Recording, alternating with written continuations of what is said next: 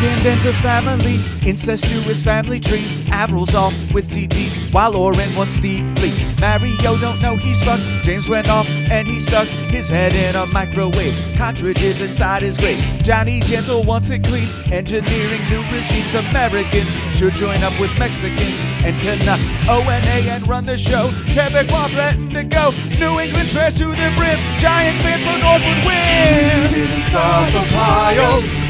It was always toxic and a little noxious. We didn't start the pile. Of the six side babies in the continuities. Down in Boston, A A. Hello, hello, everybody. Happy Monday. Welcome to the I Hate Infinite Jest podcast, part 18, pages 503 to 530. Yep, we're still going. We're past the halfway point, trucking along.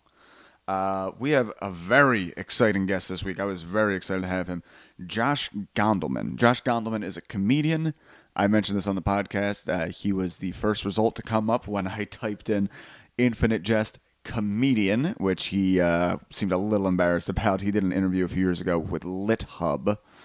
But yeah, so Josh Gondelman is a comedian and he's a writer. You can find him at Josh Gondelman.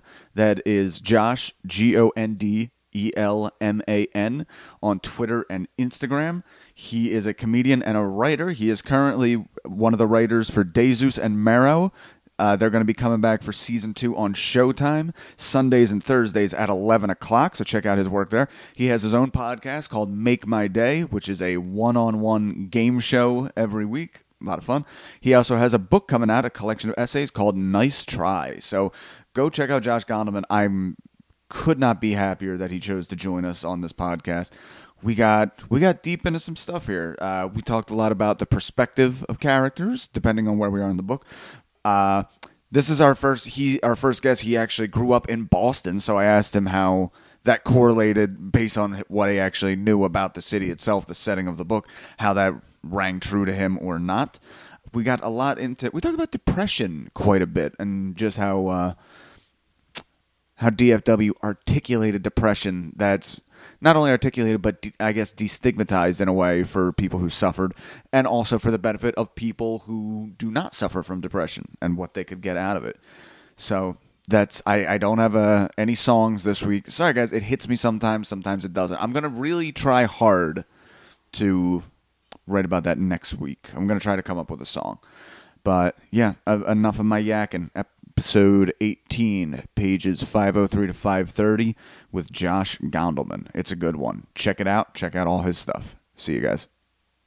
Hey guys, one last thing I forgot. Follow me on all the things at Jesse Dram on Twitter and Instagram, at Jesse Dram on Facebook, Reddit at Diamond Joe Quim. Not trying to be dirty, just ran out of character. Uh, also, in a very weird twist, I am now writing a wrestling blog for steelringpost.com. That'll be up every Thursday where I'll be doing the pops and botches, reviewing the AEW Dynamite every week. So, yeah, I am now uh, I, I am now running a podcast dedicated to Infinite Jest, the highest of the highbrow, while writing about professional wrestling, the lowest of the lowbrow. What the? How the fuck am I ever going to make a career out of this? I don't know. Tune in, find out if you somehow also follow both of these things and are a fucking weirdo. All right, let's get back to the show. Side babies in the continuities. Down in Boston, A A. Crocodiles got their say. Raquel Welch, dirty mask, umbilical that's still attached. Gately sits, stares and listens. Gag the man with the sniffles one day at a time. Toothbrush stuck in his behind.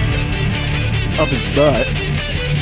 Veil girl in recovery, PGO-AT. Liar licks a drop of sweat. Clipperton Glock to his head. Hal don't know just what to do. His littles watch him smoke a do. ADD, THC, no, no, take the DMC. Here we are. I hate Infinite part 18. Still along, well past that uh, halfway point. We're on pages 503 to 530. Our guest this week, uh, comedian, writer extraordinaire, Josh Gondelman. How you doing, Josh?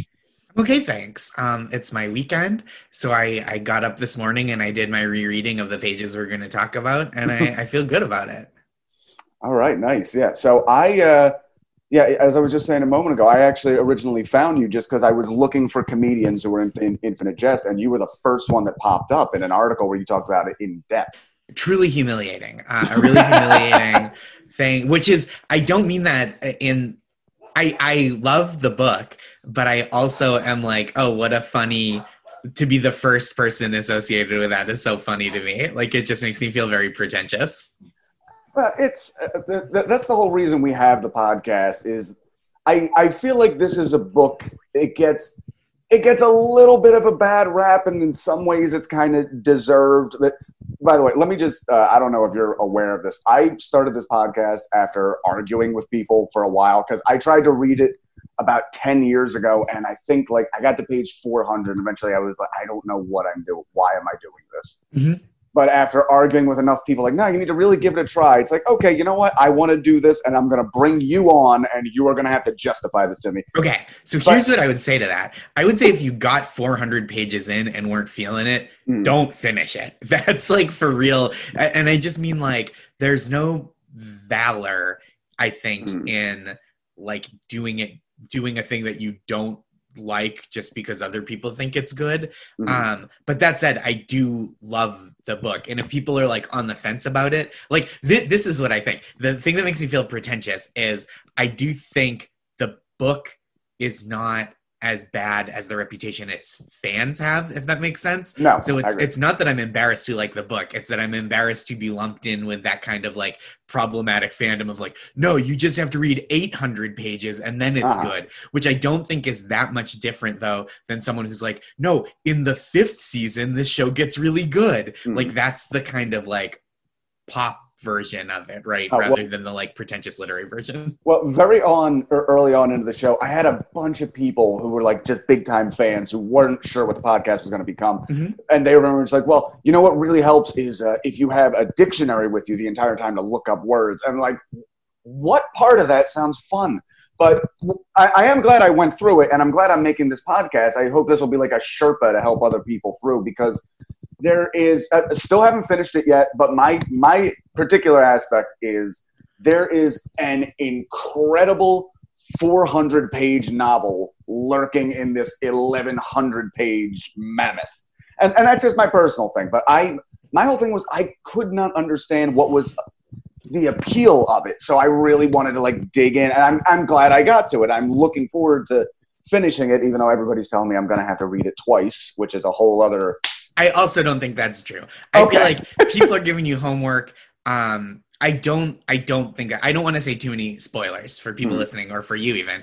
Um, but I don't think you have to read it twice. Can I give my pitch for what's good? Absolutely, lay it on. I, and I hope it's not um, too like duplicative with people you've had on before. Uh, what I like about it is there's just so much. Um, to there's just like so many things to grasp onto, right? Between the stuff that's really enjoyable and the stuff that's really like illuminating to me as like I think it's so funny and so inventive and so weird. But then also there's just this like level of stark human truth that I found really illuminating. I read it probably 11 years ago when I was like in my mid 20s and I was like, "Oh, I understand people better. Like I understand addiction and depression better than I did before." And also I think it's like super entertaining in general. Like I, and real, not that real quick, uh, Oh, because I because I was going to ask anyway. What Yeah. actually led you into the book, and what was like your kind of literary background? Which I, I'm sorry to interrupt, but it's No, that's okay. Anyway, So this I I was an English and creative writing major in college Mhm. and I hadn't read a ton of David Foster Wallace like maybe an essay here or there. Um I think I'd probably like read a bunch of the book uh the essay collection a supposedly fun thing that I'll never do again. Mhm. And then my friend Joe who I was doing stand up with at the time like we had started doing stand up together in Boston um after David Foster Wallace uh, died, Joe was like, "This is a real bummer to me. He's my favorite author. Infinite Jest is my favorite book. I like recommend it to everybody. I love it." And so I was like, "Okay, maybe this is the push I need." So it was like a specific recommendation from someone I liked and trusted, Mhm. Uh, or like and trust. I don't know. I'm saying in past tense, as if, if Joe texted me something today, I'd be like, "No Yeah. more. I, That- I I disrespect your opinion now." That, that was in the before time. Joe knows what he did.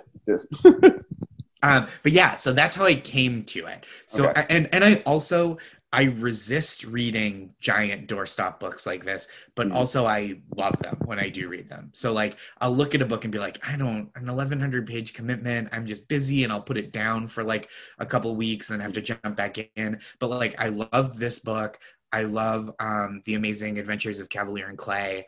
So i'm like a big like epic um like novel person when I get around to it. And I know these are like real white Jewish dude touchstones, white dude touchstones, but like I do I do think that's because there's like some merit to them and they're worth they're worth reading. But again, I don't mean to be pushy. I just like I had a I like re- this book like really vibrated with me and and I kind of liked that it's just like it's so overwhelming with all the things in it, like all the different mm-hmm. plot threads, and like more than it, it's not something to read. I think if what you want is uh like a real tightly paced no. book with Mhm. like oh this happens and it precipitates this thing and then you you see all these threads coming together and it's it's so exciting to watch these these synapses connect but i do think there's just like an unbelievable amount of like really weird fun stuff like from the so many of the character descriptions being like the characters having just these like real um unexpected idiosyncrasies to like the footnotes. Like there's this i i think it, it's like so playful. Like there's puns just like a lot of puns and stuff that kind of sneak up on you. Um so it, it reminds me of and, and i don't think i'm throwing him under the bus to say this but like i know uh, the comedian Gary Gulman is a fan Oh, okay. of the novel as well, and reading this, rereading this section reminded me of Gary's stand-up in that it's like it starts in one place and then there's just kind of all this great stuff nested into it, and then it like expands back out to where you started, and like I just like love that. I I love it in in Gary's work. I love it in this uh, novel. Yeah, so that's kind of my pitch. It's just there's so much to like dig into and like sift through and enjoy page by page but also it like really had this kind of like deep resonance with me of, of like explaining and illuminating like real um very real and very at times dark facets of the human condition that i was like Mhm. oh it's like this and i didn't understand what life is like for for some people and this this way of describing it really like pierced me Mhm. that's that Okay. No, it's uh, that's I, I get all that. I, uh, I I honestly think the parts with addiction in the book are easy. Those, those are the things I'm going to remember. I'm probably going to forget almost everything that happens at Enfield and remember Mhm. everything that happens at Ennet. Um, Yep. Yeah, it's you know you talk about the humor in it. I actually I saw a, a tweet you did recently where you said uh, Infinite Jest is funnier and more readable than a Confederacy of Dunces. yeah Which I, agreed no, I, well, I, I agree, but at the same time, it's like I, I think I don't know if this is a personal thing. Maybe you could uh, lean into this. I always find humor in like the novel form to be a very strict. For, it's it's hard to find the tone. yes Like I- for me, go, go ahead. oh God, no for me as a reader i didn't mean to interrupt you um That's fine. but I uh, oh I was gonna say um sorry oh for me as a reader I empathize too much with Mhm. characters that are like supposed to be like funny in how blundering they are like Mhm. when I read a Confederacy of Dunces my like overwhelming opinion was like oh no this very sad man who doesn't know how to live in the world and just like it was painful for me to to read about him i was just like oh he's not nice and he's like kind of like has gross habits and like Mhm. he, there's it just wasn't funny to me because i was like this is too much of a bummer. Don't care for it. Um but in but in infinite jest i feel like it is uh it's, it is just like there's it's sillier. There's like so much silliness in like the the meetings between the um the revolutionary like the wheelchair revolutionaries Mm-hmm. of uh Quebec that that take place like in the desert with an American intelligence operative in and drag just the entire time. in drag the entire time but like they both know that he's in drag like it's very it's just like so silly at times even there was um in the section we read today there's a footnote that where it was like the the enfield tennis academy psychologist keeps or you know uh, keeps bringing up this this psychological term to Hal Incandenza, the kind of mm-hmm. main one of the main characters. And there's a footnote that like you think is going to explain this term, and the entire footnote you have to Yeah. move forward 500 pages, and it just says no clue. And it's Yeah. so funny, like that's such a funny bit to make the reader be like, oh, okay, maybe this I maybe I'm dumb for not knowing what this thing is, or maybe like this is a an obscure thing that I'm about to learn, and it's just for the bit. And I think there are so many good bits that like I'm surprised that that's the thing that like that I think is underrated. And I think Dave Eggers talks about that in like the the preface that he wrote for the edition that I originally read. Oh yeah, that one that one's still in mine too. the Yeah, data yeah, yeah. report. It's. I- it's just like very enjoyable. But sorry, uh, but you were saying about literary humor. Oh no, uh, I I had tried to read Confederacy of Dunces and I had very much the same issue. As a matter of fact, I feel like I didn't really turn a corner on Infinite Jest until I found uh, there's an artist online. He goes under the name Infinite Jensen, who he had done all these sketches from like scenes in the book, like Oh, you know, like a Pemulis, like you know, selling the urine, and Mhm. it, but some of the more fantastical stuff in the book. But like once I kind of saw it, once I was picturing the world in my head as like a little more cartoony and like frayed at the edges, like this makes much more sense to me right now. And Yeah. I mean, it is. There's a lot of like basically magical realism, right? right, Which I think is cool. Um, yeah, and it, but it's very madcap in a lot Yes. of times. But then, but then you're saying like the addiction stuff gets like really um, sincere and Mhm. like eloquent about the kind of like painful compulsion of addiction and the the um n- the numbness of depression is something else that I took away from it that I like like the idea and this is it's not the only place in art and literature that this is um this is portrayed but like it was the first place that I really saw because I'm I I don't think of I don't think I'm a depressive person myself and I always imagine depression as looking and feeling like sadness but like Right. just the kind of um the the like real stark description of, of depression as like numbness and total lack of pleasure like it's the first place i saw the word um anhedonia just Hmm. like the total lack of pleasure and i was like oh this is so it like it like really blew my mind. And that's partly because i have um i've had like a pretty fortunate brain chemistry in that Mhm. it's not something I, i've had to like live with my, myself. Um but yeah it was just like really i think um illuminating about like a very common and very um like distressing condition Mhm. And this is where I think uh, some people, and I include myself in this, might take the book for granted. In that, I feel like in the last fifteen years or so, uh, depression has been destigmatized a lot and talked about a lot. So you really, me, me personally, that stuff didn't hit me as much. But really, it's just because I read it a bunch of other places. I didn't read this in 1996. So in that way, it might be one of like the earlier examples of really like I, I'm. I wonder for people with depression if they come from like kind of a cloistered background, if this Yeah. does destigmatize it a lot for them, just to have somebody put their pain into words, especially when it's something that's misunderstood. It's like, oh, they're just sad, you know, buck up, bucko, that kind of Mhm. thing. So yeah and, and and maybe it doesn't you know maybe it doesn't uh represent everyone's experience of of depression no. or, or or addiction but just like the the kind of the pain and like day to day um sensation or lack of sensation was like really again i keep saying illuminating but i was like oh fuck this is like not only it's not like worse than I, i'm not like oh no it's bad but i was like oh this is qualitatively different than like you commonly hear people talk about this even even though i'd heard kind of like the broad strokes of like you know depression isn't just being sad but i Mhm. still for some reason like when even when it was portrayed in a lot of art it still like manifests as like sadness plus if that makes sense. Like Right. it's more than sad. But this was like this reading this I was like oh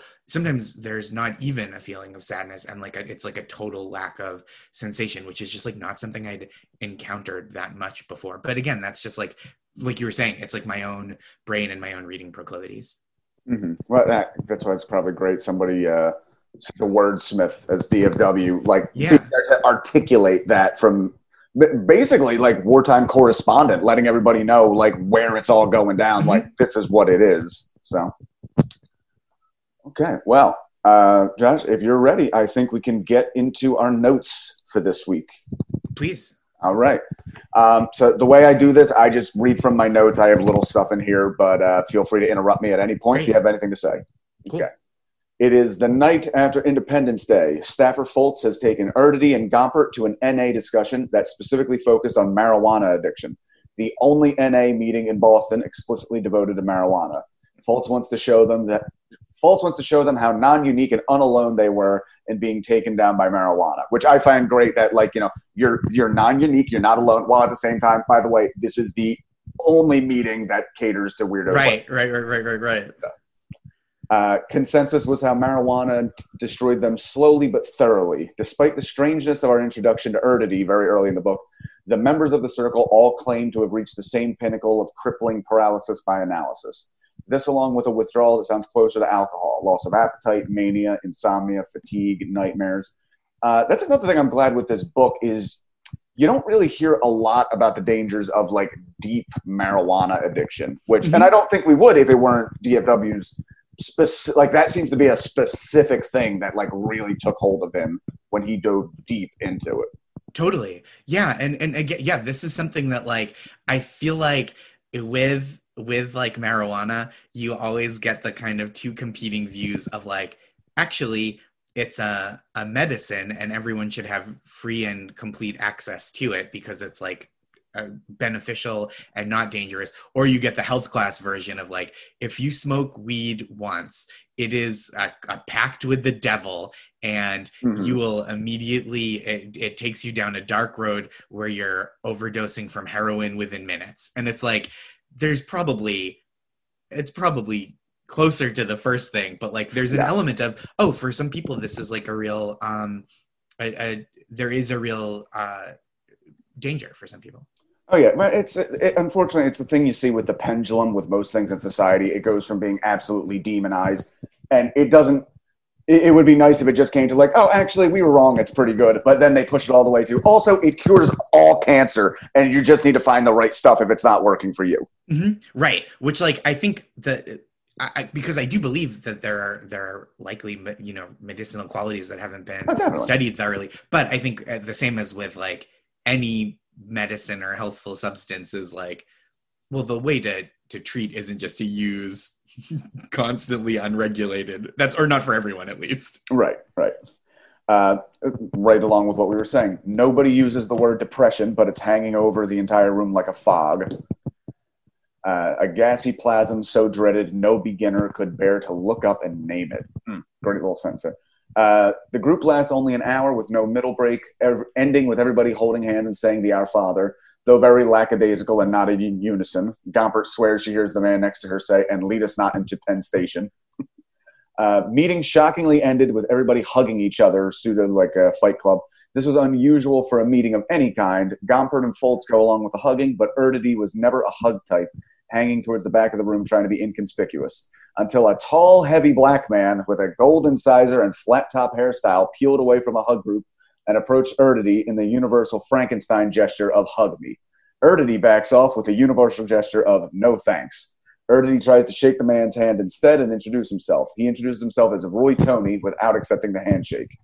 Erdedy apologizes for not wanting the hug, along with the added awkwardness of a, well, Roy, if I may call you Roy, or Mr. Tony if you prefer, unless it's a compound first name, hyphenated, Roy dash Tony, and then a last name. Roy takes offense. Oh, you're not a hugger, so you're saying I'm a hugger. With the delicious line, the ominous finger pointing of street aggression.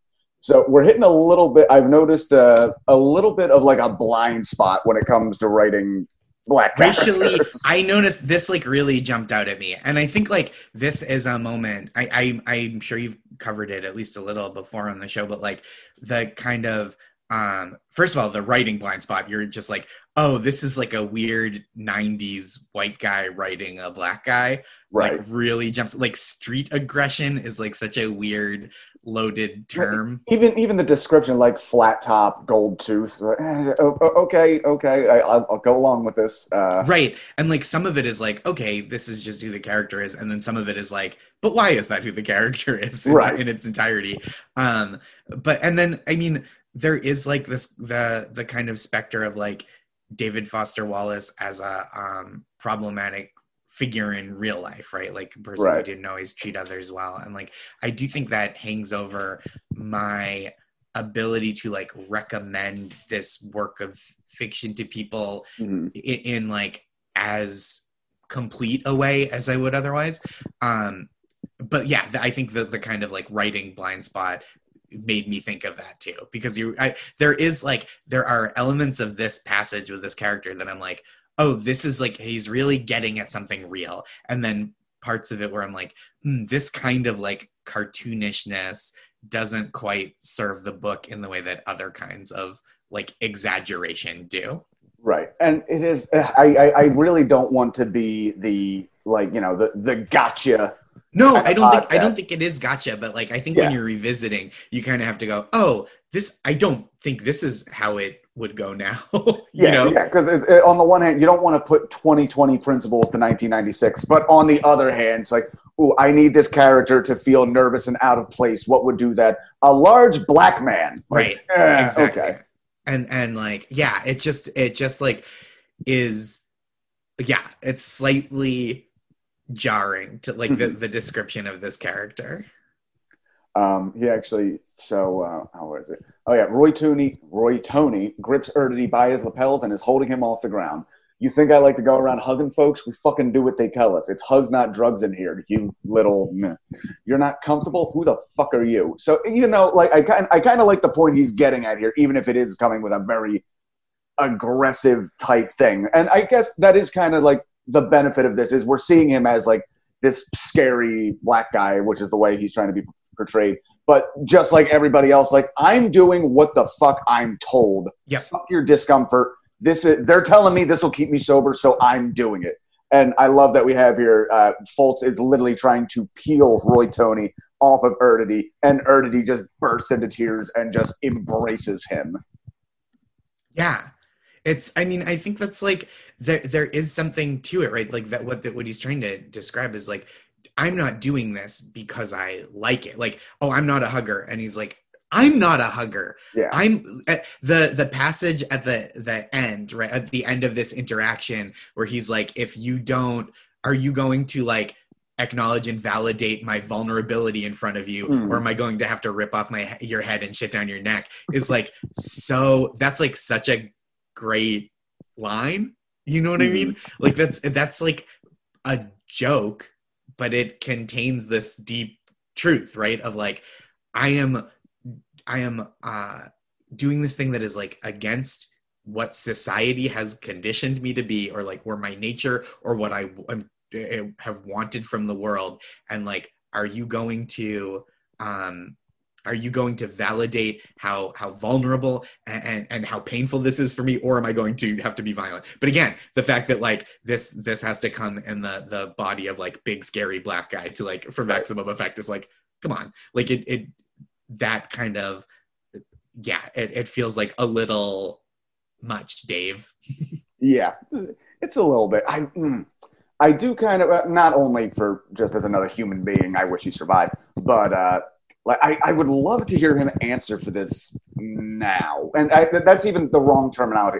I I love seeing artists look back on their work and being able to be like, yeah, that wasn't that wasn't the best. Which and I think that that also just comes from being a comedy thing, where I feel like a lot of other artists don't have to kill their darlings the way we do. Like you have to throw out some of your best stuff, and you have to look back. Like I don't know what the hell I was thinking then.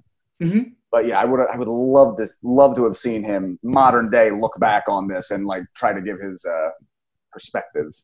I and I love when people are able to do that in, in a really um, genuine way, right? And go like, Mm. oh yeah, this thing that I wrote or or drew or performed, it's like this was an imperfect uh like rendition of the, of the thing I was trying to get across, and like that I I think I would can do better now, and like I I, you know, whether an apology is not, you know, not that like I want Right. David Foster Wallace's ghost to apologize for this passage, but like whatever, whatever the um kind of growth is like commensurate with the like the how kind of out of step the work is. Mm-hmm. Okay. All right. So jump forward a little bit. Page 508. We have Steeply and Marathe are continuing their talk about the temptation to view the entertainment. Steeply says some of the test subjects were lost. A data analysis intern got too tempted and watched a read only copy. The head of data analysis was lost too when he tried to pull the intern out, being kept on life support since. Name was Hank. This was extra tragic to Steeply, as this man had incredible restraint, gave up sugar and other things cold turkey when he found out he was diabetic. And now to see him in a coma, but his eyes still fiendishly seeking the nourishment of entertainment is disturbing to him. Uh, Steeply says he finds the sheer contentment of it to be the temptation, to know full contentment. Marathe says his people aren't tempted by that aspect, but are tempted by its efficacy. Steeply mourns Hank, said the phrase that stuck with him that his eyes were empty of intent. Marathe says Quebec is not tempted like the US are because they respect its power too much.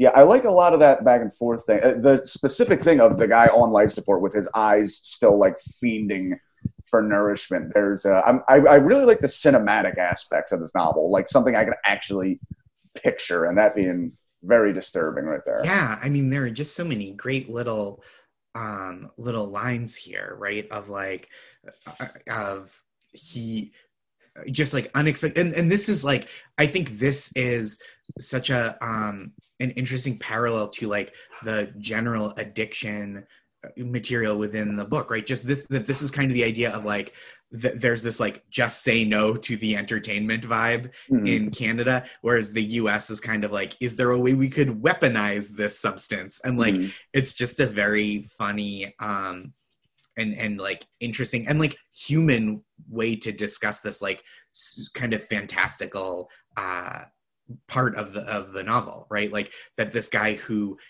immediately cut out sugar this man of like incredible restraint and discipline and, and uh like awareness of his own health and body like became uh just like absolutely drained of intellect and life upon encountering this this like visual and auditory stimulus. Mhm. And it, it is it is a great angle to take for people who don't have uh, don't have addiction in their background. They I feel like everybody can get a certain idea of how entertainment can overwhelm you.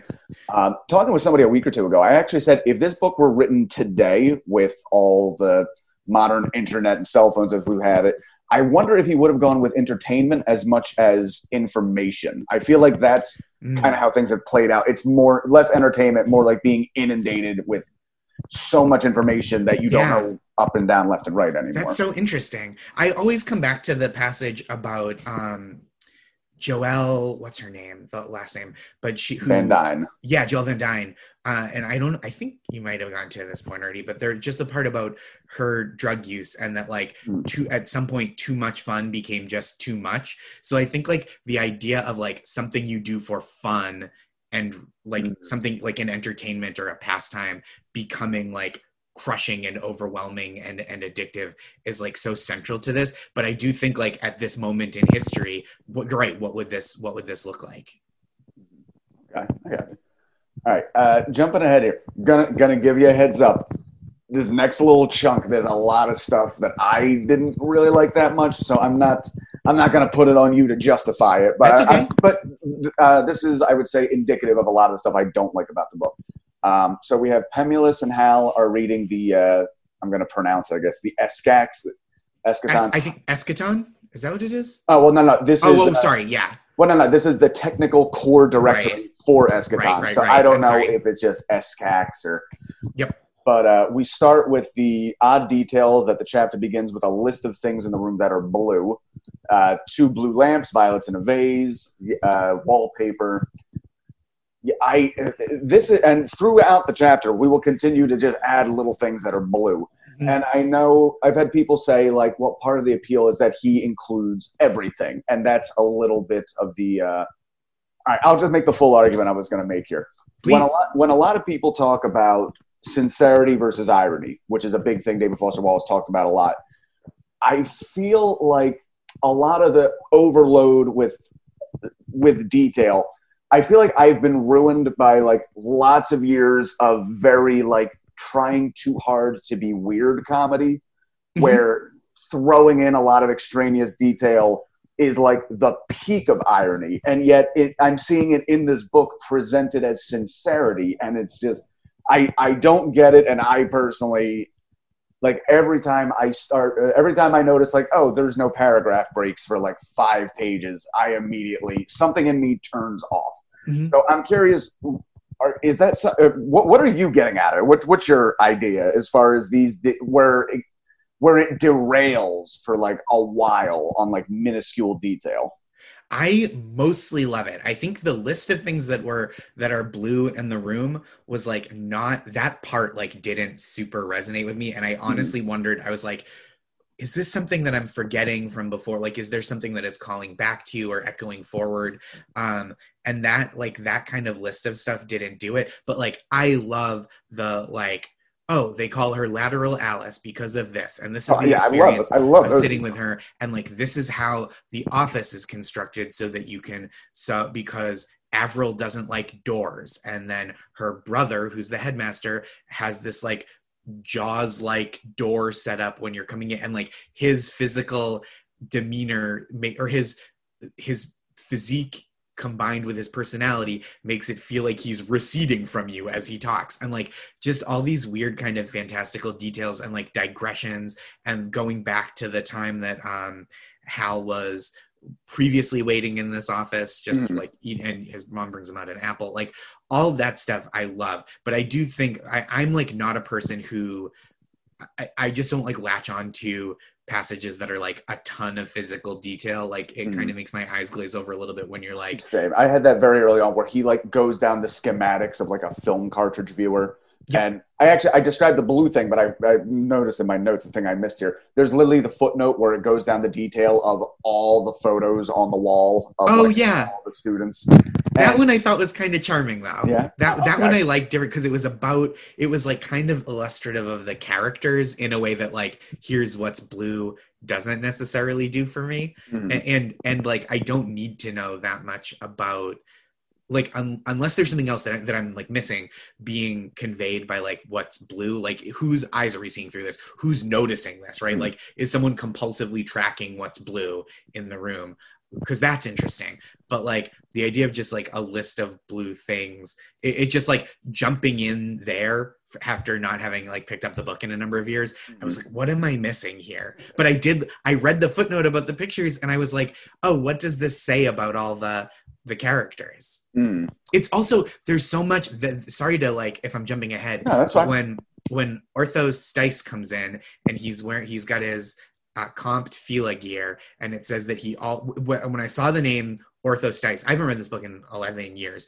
and i went oh he's the darkness right? They call him the darkness. Right. and then there's that little note about he always wears all black on the court. They call him the darkness. And i'm like this is like a character that appears throughout the book and and it takes 500 pages to get to what his nickname is which is so funny to me. Like there's so much stuff that that like that i read in this little passage that i was like oh this doesn't happen till here. Like we don't know this until here. And, and that to me is like fascinating because there were details that i was like oh yeah this is like foundational to the experience of reading reading infinite jest. See, ah, and that was such a hard hurdle for me to get over because, like, as soon as we like got into the personality and background of Don Gately, that's when I was like, okay, I'm in. I want to know more about this character. yeah But like the details that flesh him out come like 300 pages Yeah. after we meet him. Not only that, I looked ahead. This whole thing where you know they're waiting in the office, and we know this is going to be a big thing because this is going to be about the Eschaton fallout. Yep. I, I went ahead just to look it up. Like I only got as far as 100 pages without looking. Like they don't describe what happens here for at least another 100 pages, and that Right. is just infuriating to me because then by the time we get back to it, I like miss some of it. And uh, when you were talking about the blue stuff, there is I've noticed a thing in the book where there's an issue of like a soft perspective. Like I feel like what he's writing is being colored by the people in the room, Mm-hmm. though not actively. Like it would make a li- for me, it, the blue thing would make a little more sense if we were only looking through Hal's eyes. Yes. It, But not I, only, but I, oh, sorry. no, go ahead. I think you're right though. I think, but it's tough. Like when Hal is in the room, I think we're kind of seeing Hal's perspective. The same as when Mhm. Don Gately is in the room, even when there are other characters that we know a lot about, we're kind of seeing Gately's perspective. Right, And the same with like Kate Gompert. hmm and that's think a lot of time. That's something I find out more as I go, and I think I only noticed that here because the episode previous to this, we had uh, the chapter where it was young James Incandenza helping his father try to fix a bed, but that is like strict first person. We know we're in his thing because, and we see him seeing like the physics of the way the doorknob is rolling around the floor enough that DFW includes a schematic.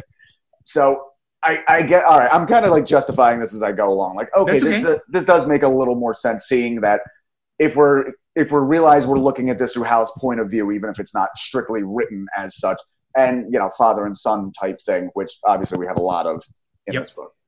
Okay, Yeah, and it's very right. It's very uh, things about Hal are like he's compulsive, he's analytical, he has some of his father's like desire like ability to see how things work he wrote that he like wrote up the eschaton handbook right we Mhm. learned here that like that it's something that he just kind of like did so that it was all codified somewhere Mhm.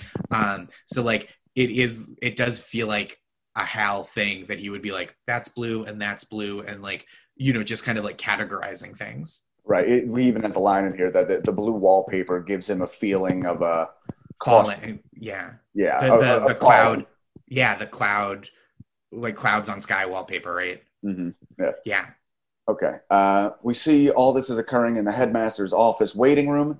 Axford and Kittenplan are also there waiting for whatever punishment is to come. We meet lateral Alice Moore, who'd been a traffic reporter before getting brain damage in a helicopter accident, and now neurologically can only move side to side, hence lateral Alice Moore. Again, some of these things I really wish I could see on film because they translate so well. yeah it reminds me um a lot of this reminds me of like the adventures of pete and pete i don't know if you ever watched I- that I, I, I was a little young for it, but I Okay. thought it later on and I loved it. And just like lateral alice moore feels like a, a pete and pete character like someone Mhm. who can only move side to side. She has like a nickname that is after uh like a physical and neurological disability but she's also like incredibly good natured and like mimics the sound of traffic helicopters when kids are like waiting to talk to the headmaster and just like shoots the shit with the the students which i think eh, like that's such a um that's such a an interesting quality Yeah, I do. I do love the little touch where it feels like there's a lot of people in this book who like are uh, they they have some kind of like dismissive, insulting nickname, but nobody does it dismissive or insultingly. That's just like yeah, she moves laterally, lateral yeah, Alice. we call her lateral Alice. Yeah, and she, um, uh, like I don't know. I just like that we meet this character who, like, really all you have to know in this instance is that she, is, she, the the students have a good relationship with her, and she is the like uh, secretary or, or administrator in this department that that is the gatekeeper to the headmaster's office right? Like you don't have to know much more than that to for the action to make sense. But the, it's just like her um her light you know we get these like really weird dark details from her Mhm. life that are like really intense right? Like if you if there was like a helicopter accident and um like i'm from i'm from the boston area also which is another thing Oh, I, I I wanted to get into that. Yeah. Yeah. So um, if there had been like a helicopter crash of two traffic helicopters, and then one of the um, traffic reporters could only move sideways after, that's like a person I would remember my whole life just having Mhm. heard about as a child. So I do think that's a great thing he does in the writing. In that uh, there's no it.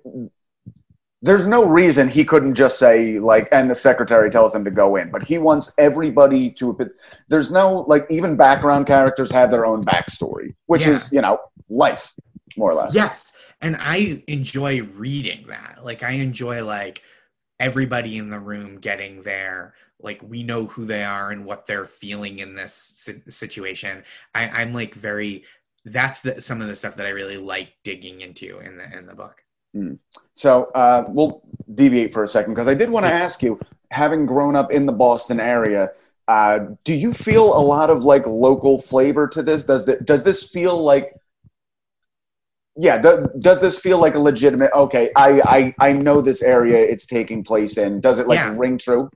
Yeah. Well, it was also like it's I read it more than a decade after it was it was published. So Mhm. like I think there were things that have been that have changed since then, right? Like things that had changed in the interim, which is Mm. interesting to clock. But it was also like, you know, received wisdom from my childhood about like what different neighborhoods were like, just like what you hear about like the city. I grew up like probably 10 miles outside Boston, eight, 10 miles. Okay. And uh, but like Enfield, where the tennis academy is, basically they're like, okay, it's west of Allston, Brighton, east of Newton. It's essentially Chestnut Hill, where BC is, but like Chestnut Hill is never mentioned. So and so this is like, which is such a weird specific choice, right? To like put it in the specific place where there's already a place and that place doesn't really exist which is like i i thought about that a lot because it took like it kind of takes a while to triangulate exactly where it is but that sounds like there's no enfield there in real Mhm. life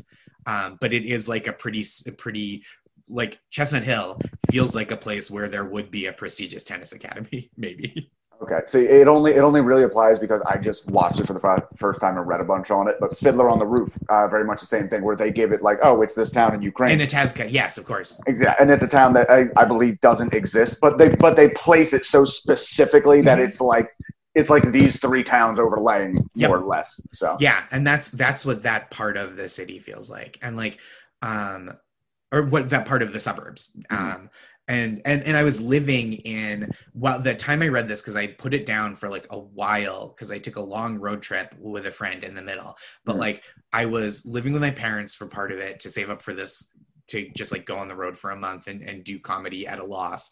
Um but before that um i'd been living in allston and then after i lived in brighton. So like this like part of boston was like where i was at the time so i Mhm. felt very like oh this is like kind of an alternate reality and also like it's the future right because it takes place in the future like the near future um but also the past because it's written from like this is what the city is like in Mhm. 1995 96 okay, yeah, no, it's I, I definitely like just any kind of art. There is just a certain there's, there's probably a German word for it somewhere. The feeling of recognition of like, oh, I know all that. Like Yeah. I remember when I first got into podcasts, I was listening to uh, I think like Race Wars with Kurt Metzger and Sherrod Small, and I I'm in Philly, but I'm originally from like South Jersey, and they start talking about like strip clubs that like. That was the first strip club I ever like. Like seven years old, driving past. What's that? It's a strip club,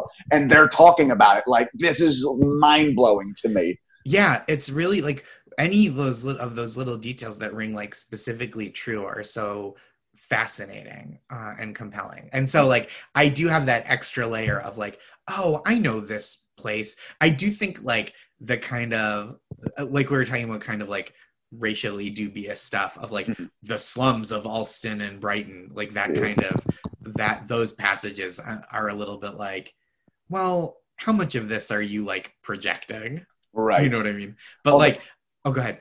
No, I was going to say he does have the one line in here where he's talking about Pemulis's uh, fear of getting expelled and having to go back to Allston. Mm-hmm. Yep. And pretty much having that, and this is just something I know being from a small town like that, the aspect of like, you got a ticket out and you Yep. fucked it up and having Yeah. to go back with the shame of that. Because, Mhm. because oh, like, oh, you were the one that left here because you thought you were better than us. And Yep. now here you are. Just, And that's a very Massachusetts attitude Mm. of like, that, not that it's everyone everywhere that has it, but I think there's like, that was very recognizable to me as well of Mhm. like, oh, you thought you could do something like why like look at you mr big shot Mhm. is like a very and allston is like technically it's like a borough of boston essentially so it's Mhm. like technically the city it's within the city limits but like you, you when you talk about it if you're like oh i'm going to boston for the day you don't you would say Allston if you meant Allston. The same way you would say Right. like,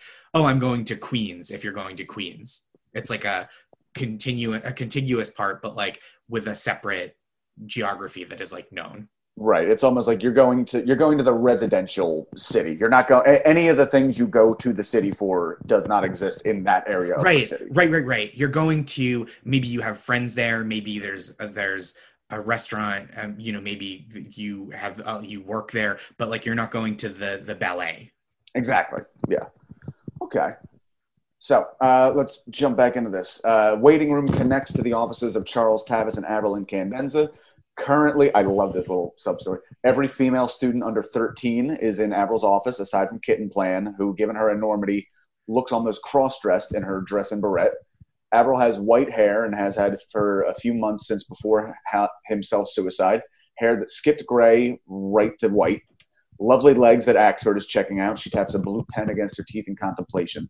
We're informed after a molester coach at a California academy that the entire tennis continent is in a bit of a diddle panic and that the school has specific authority figures, in this case, Dr. Dolores Rusk, to keep an eye out for the more easy, diddleable female students. Currently, Avril is stepping into that role. And we go for a whole thing like, you know, asking, has a, has a big person touched you in a way you weren't comfortable with? And the girls come back with, I don't like how my grandma pinches my cheeks, or I don't like how my stepdad moves me through a crowd with a hand at my back. And then this devolves into like, they end up talking about what members of their family resemble zoo animals. Just, just all kind of all kind of fun. I, I I'm enjoying that. It's, yeah and the, the kids i mean so there's so much in this passage right like there's the kind of like weird again like a slightly like weird description of uh what's her name? This the the the female student who is taller uh, oh, Kate- kittenplan, kitten plan. and, and kittenplan right. Um but then we get into like she uh avril Incandenza is like delicately trying to see if the children have been sexually abused right by like talking to them.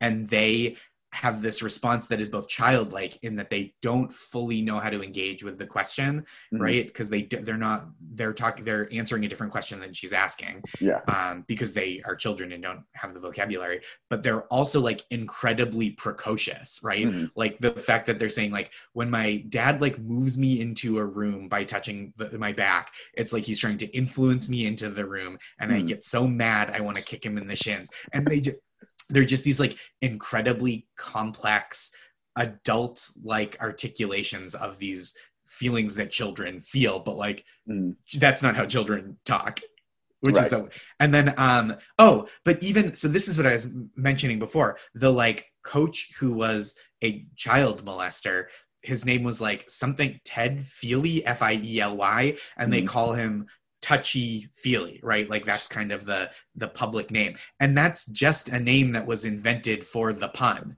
right? Like that Mhm. wasn't a guy that he just invented that like this would be this guy's name so they could give him this nickname which is like i think it's like a very kind of um corny wordplay joke Mhm. that is like sprinkled in all the time in this book right? These like little goofy jokes because yeah I, I was just like really struck by that because that's an invented name for an invented person Mhm. and, and an invented nickname Well, I know there has been the McFeely for a while, just because uh, I feel like that, that that was something they just threw around for like a kind of touchy Right. guy. And the only reason I know that is apparently uh, Mr. Rogers named like The a mailman. mailman. on his show, and he felt bad about it afterwards because it got that notion. But McFeely was like his wife's maiden name.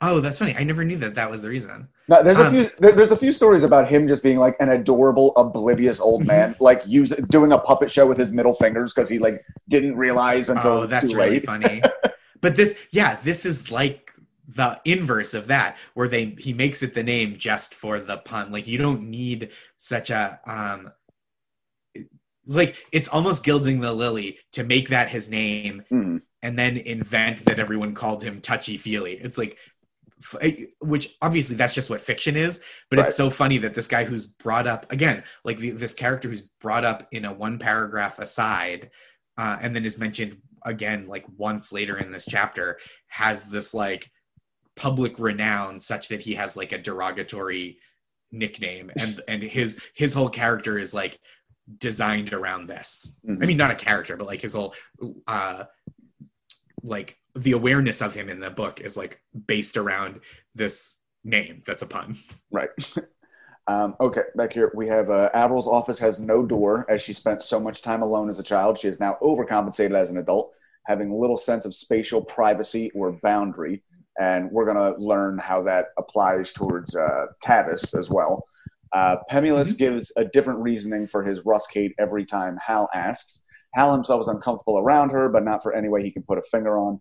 Pemulis tried a prank of electrifying her doorknob, only to end up zapping an Irish cleaning lady that nearly killed her and left her eyes permanently crossed.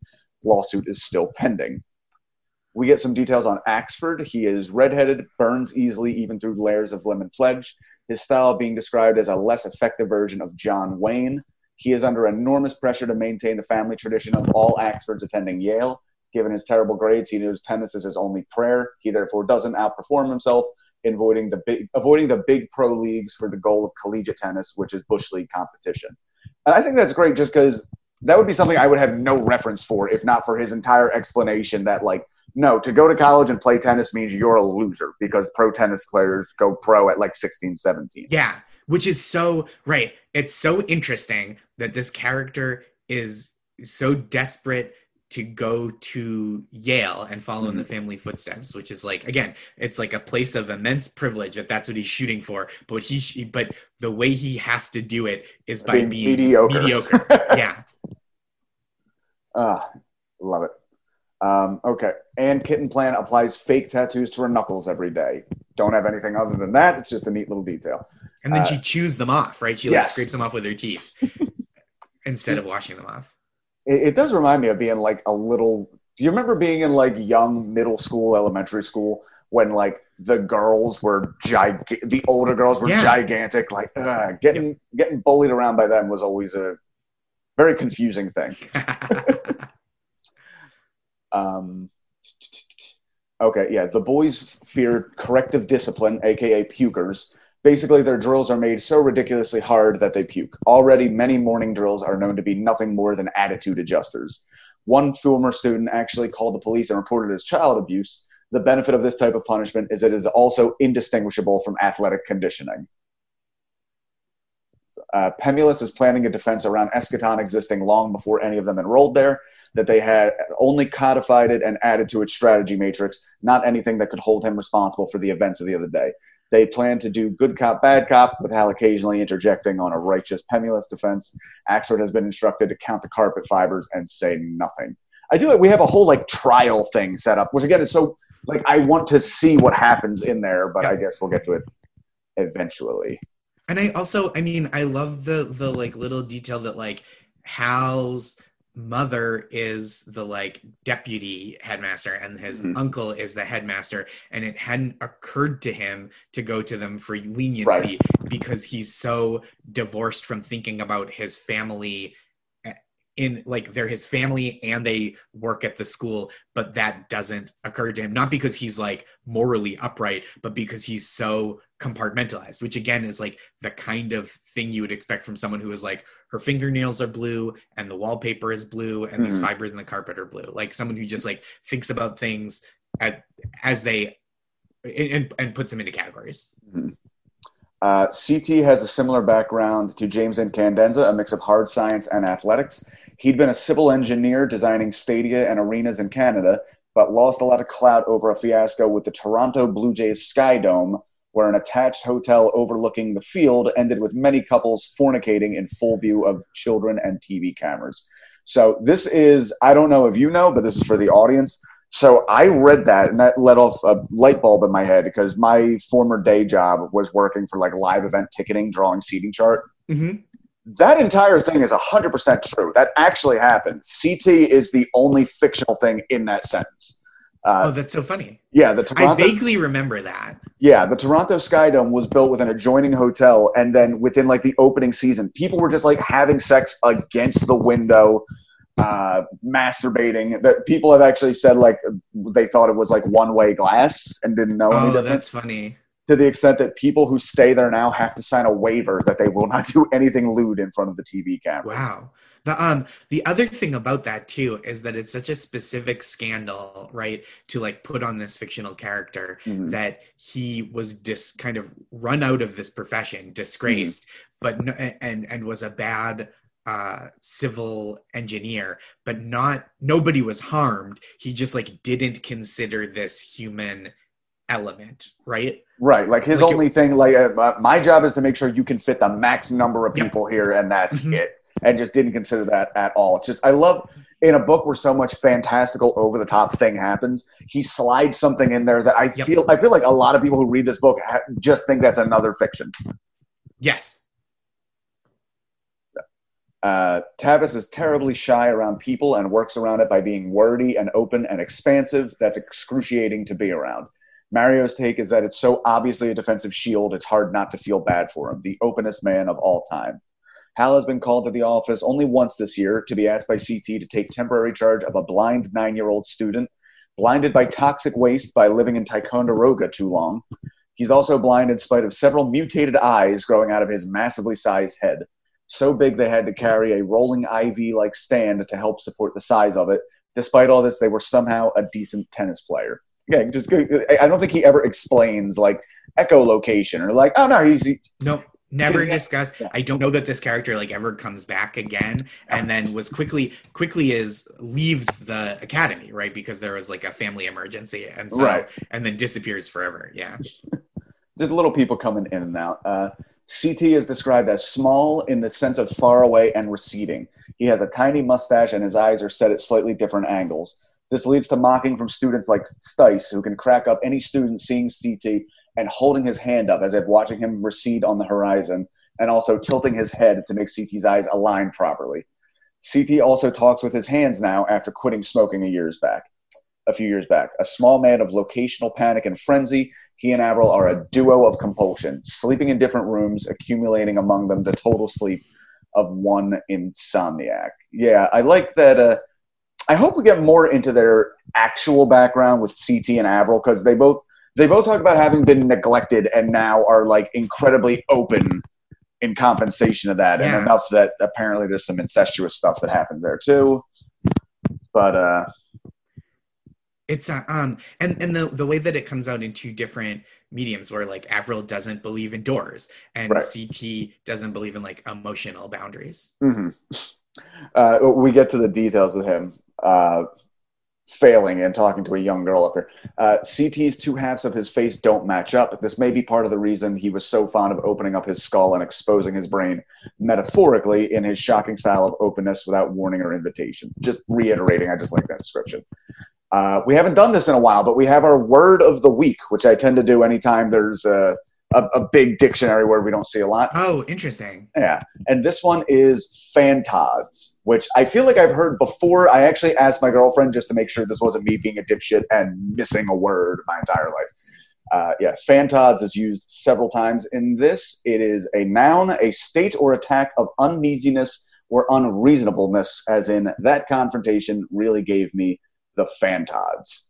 So, Where what is does it say the coinage? I've like only account encountered it in this book and mostly as like howling fantods as like a um uh colloquialism and I didn't know if because I think there was also like at some point like a fan site called Howling Fantods, and I never knew that whether this was like coined for this book or whether it just is like such a um an esoteric word that I've I like never come across it anywhere else. It's it's something like I feel you know I say I feel like I've heard it before. I might have heard it early earlier in the book, and I'm only remember it now because I think he used it like three times in this little chunk, which is like okay, maybe we should bring this back up.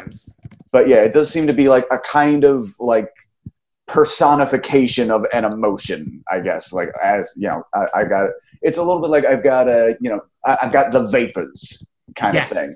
Um, yeah, it's right. It's like a um, it gives it gives me the it gives me the willies. hmm Yeah, more or.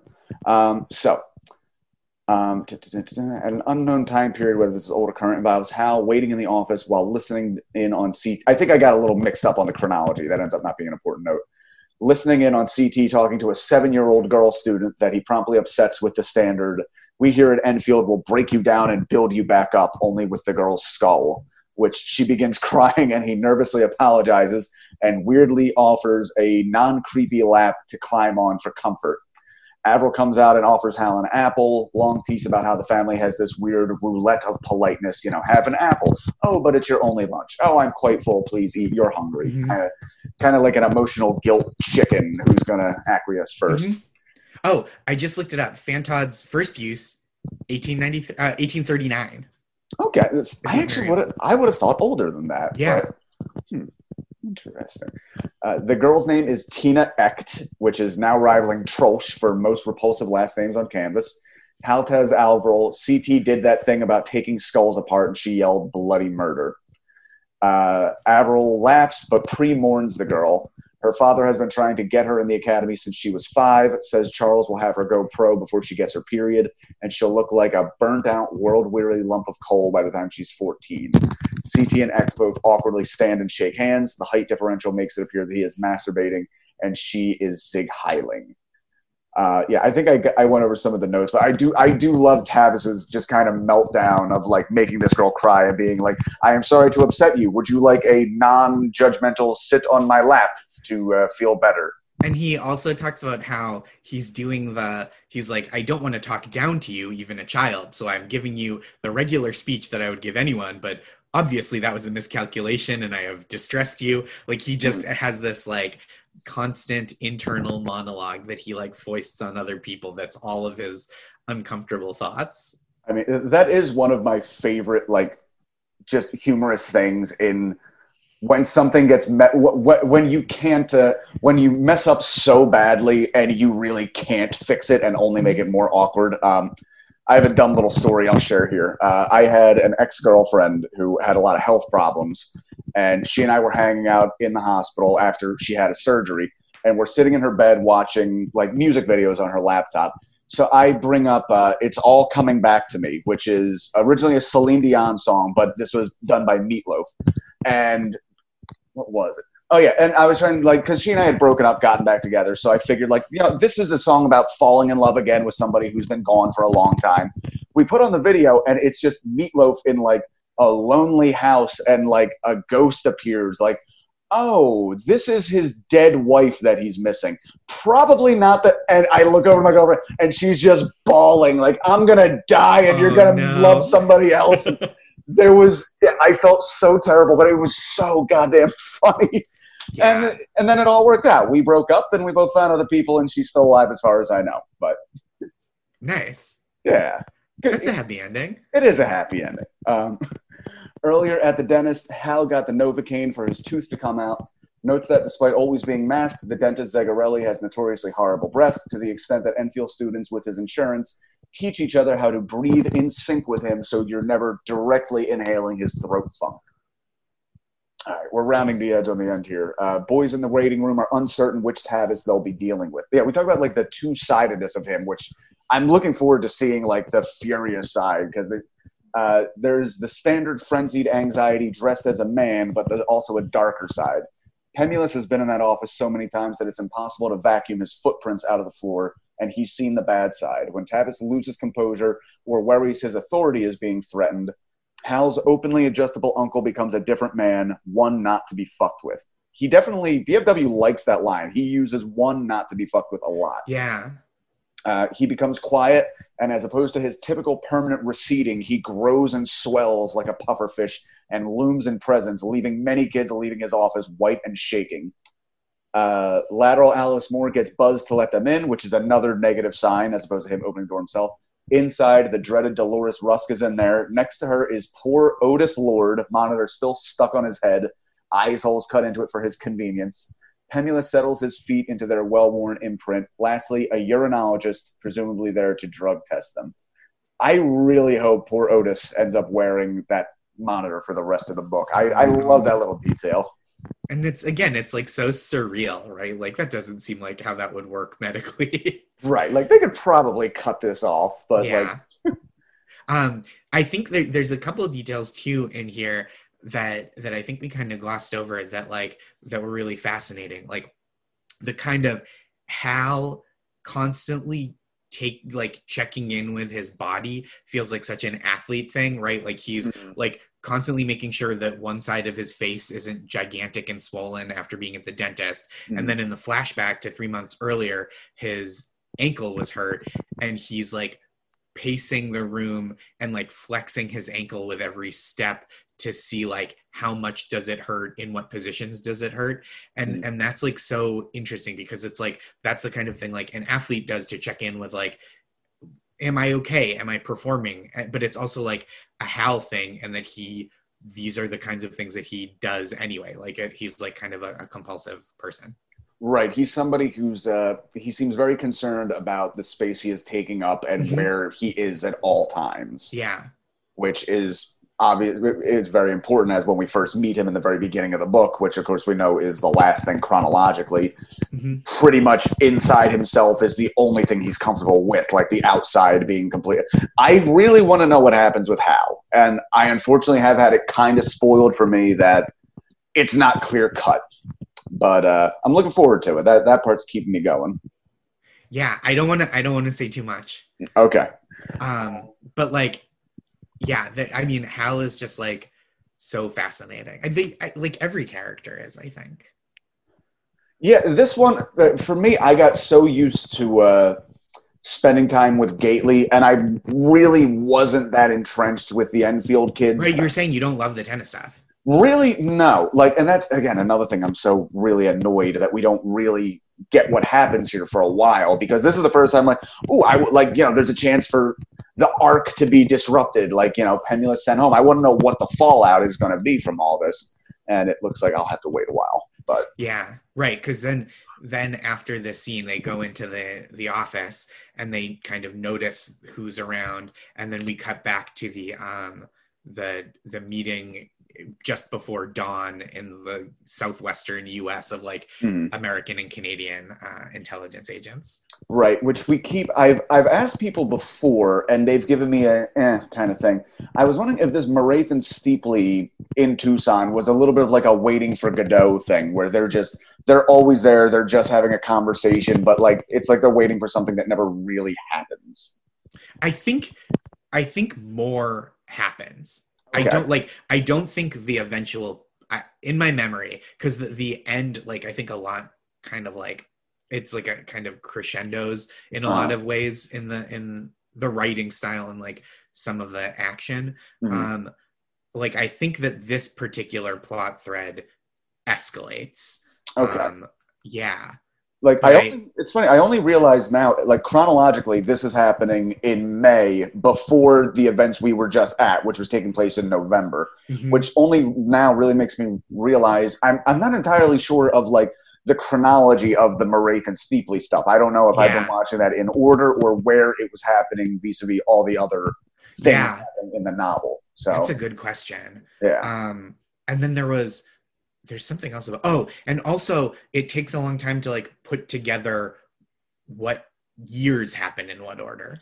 right. because all the years are sponsored names Right. Yeah. When they when they drop the chronological list, where uh, that's actually where you find out the stuff you read at the beginning chronologically happens at the end, where you see year nine is the year of Glad, and we've only seen that a few times. Almost all of this taking place in the uh, of the dependent adult undergarment. Mhm. But anyway, so we can wrap it up here on the last few pages. This is Marathe Steeply. Steepley is still discussing the temptation paradox and saying it's not purely a U.S. thing. Brings up the Oriental myth of a woman covered in blonde body hair, despite Oriental's general lack of body hair. Just gonna let that sentence exist. Uh, that seduces men, though they're well aware of the myth and risk anyway, but can't resist. They end up dead from an overload of pleasure. AFR believes Marathe is a triple agent pretending pretending to betray his nation for his wife. Steeply believes Marathe's superiors and Fortier don't know he is there. Steeply has not given this bit of information to his superiors. Marathe believes Steeply holds it back because of a USA thrill of not being subservient to superiors. M. Fortier did not know that Marathe had chosen his wife, Gertrude, over his country, and if he did, he would have driven a railroad spike through the eyes of both Marathes. Steeply's accent is terrible, but Marathe isn't sure if that's genuine or a put on to throw him off balance. Steeply brings up again the Odalisque de Saint Therese, last seen battling the Medusa and turning their audience to stone in JOI's film. again making the point of a human fear of being overpleasured to death. Marathe concludes that Steeply's littering with non biodegradable cigarette filters has to do with a U.S. irony and contempt for oneself. Marathe offers Steeply to sit to relieve the pain from the high heels. Steeply declines, saying that with the skirt, you don't want anything to crawl up and explore. And that is the end of my notes. But uh, yeah, I, I love this constant, like these two guys, nobody, like, obviously two spies, they don't know who's doing what. They're constantly sizing each other up while at the same time giving us, the reader, we don't even know their primary motivations either. Mhm. Everything is being double, triple, quadruple guessed. and it it kind of feels like a real like on point satire of like military intelligence right Mhm. like and because like the ultimately the i mean like there's so much of a, about the novel in general that's so prescient right like Mhm. just the seeing through there's this form of entertainment that uh that is absolutely it's um you know takes away all of your mental faculties and makes you physically immobile more or less and like immediately the united states idea is to use it as a weapon of war Mhm. and where we've got this like these um sponsored years and i'm sure this has been brought up already because we're like in the middle of the book Yeah. but those the filters that make you look good for video calls Mhm. that that are that like video call video calls were invented and became the norm and then these filters became the norm because everyone hated how they looked on video That is literally true now like it's so that my friend um sarah bryn who's a, a, a curator is the first person who like when when like instagram filters became popular she was just Mm. like oh yeah this is infinite jest Mhm. and like i don't know it's just there's so much that's like so um like on the not on the nose um astute and and and forecasting even though that you know you get these like kind of like clunky racial descriptors Mhm. um Uh, it- and it also looking back 25 years makes it hard to parse like when these two kind of like feds are having this discussion in the in the desert the description of like this asian mythology like they're being kind of racist Mhm. in a way that like has become less has become blurrier with like some of the other racial descriptors in the book Right. like Uh, i think this is on purpose but some of the other stuff is maybe Yeah. like a little clunky by accident Right. And I think that's another example right there of the not using a strict perspective, but like the, all of the writing in that chunk being colored by both their perspectives. right right like you this is like we're hearing kind of uh echoes of these spies internal monologues Mhm. even though it's not in the first person as either one of them Yeah. No, I'm looking Yeah. forward to see what happens with them. You mentioned the prescience thing. I've been, uh, I, I was a little shitty about the prescience just because there's so, uh, unfortunately, there are like big David Wallace Wallace fans who like literally want to throw everything. Like it's just like infinite jest. yeah a yeah lot yeah, of yeah yeah but in like a chapter or two ago where pretty much he describes netflix with like the only detail he gets wrong is his version of like streaming media would be like if nbc cbs and abc failed and then they came up with netflix that's the Yes. only thing he got wrong everything else is like exactly what he got right. Which is that netflix came into existence and is crowding out the other stuff in the right. it's like the opposite chronology and Yeah. causality. Yeah. But he i mean he clearly smart and thoughtful. There's like n- not a lot about the kind of like the and and even the idea of like an american uh an american disgust for like the environment in, Mhm. in the throwing the Mhm. cigarettes off the, the canyon it's just like yeah this is all like pretty neatly observed and not in a way that like he got it all right like when people are like the simpsons got it. And it's like yeah, yeah, well because they were talking about a thing in 1997 that's still happening and you just forgot the original thing. And that's kind of what some of this is but like some of the the futurist stuff is like damn that's that's not bad. Yeah, no, some of it, he de- he definitely had his finger on the on the pulse a little bit there. But so, Josh, I uh, believe that is our episode. Thank you very much for doing this. i thank you for having me Yeah, um, real quick, I actually messed up in the beginning. Uh, what are you working on? Where can we find you? Social media, that whole thing. Sure. Um, I'm at Josh Gondelman on Twitter and Instagram. I'm uh, I'm working on Desus and Mero season two. We've got um, we're gonna go up to right around the election, uh, Sundays and Thursdays at eleven on Showtime. We're we're back uh, after a, a quick two week break. Um, and I have a podcast called Make My Day. It's a game show. It's a one on one game show, so the only contestant always wins. Um, thank you. And I have a book out called Nice Try. It's an essay collection. Awesome. Okay, I'll make sure we put all that in the description. Thank you. Uh, Josh, thank you very much for doing this. this Thanks for having uh, me. Yeah, this is great. I'm going to stop recording now, but you and I can still talk for a second. Terrific. Cool.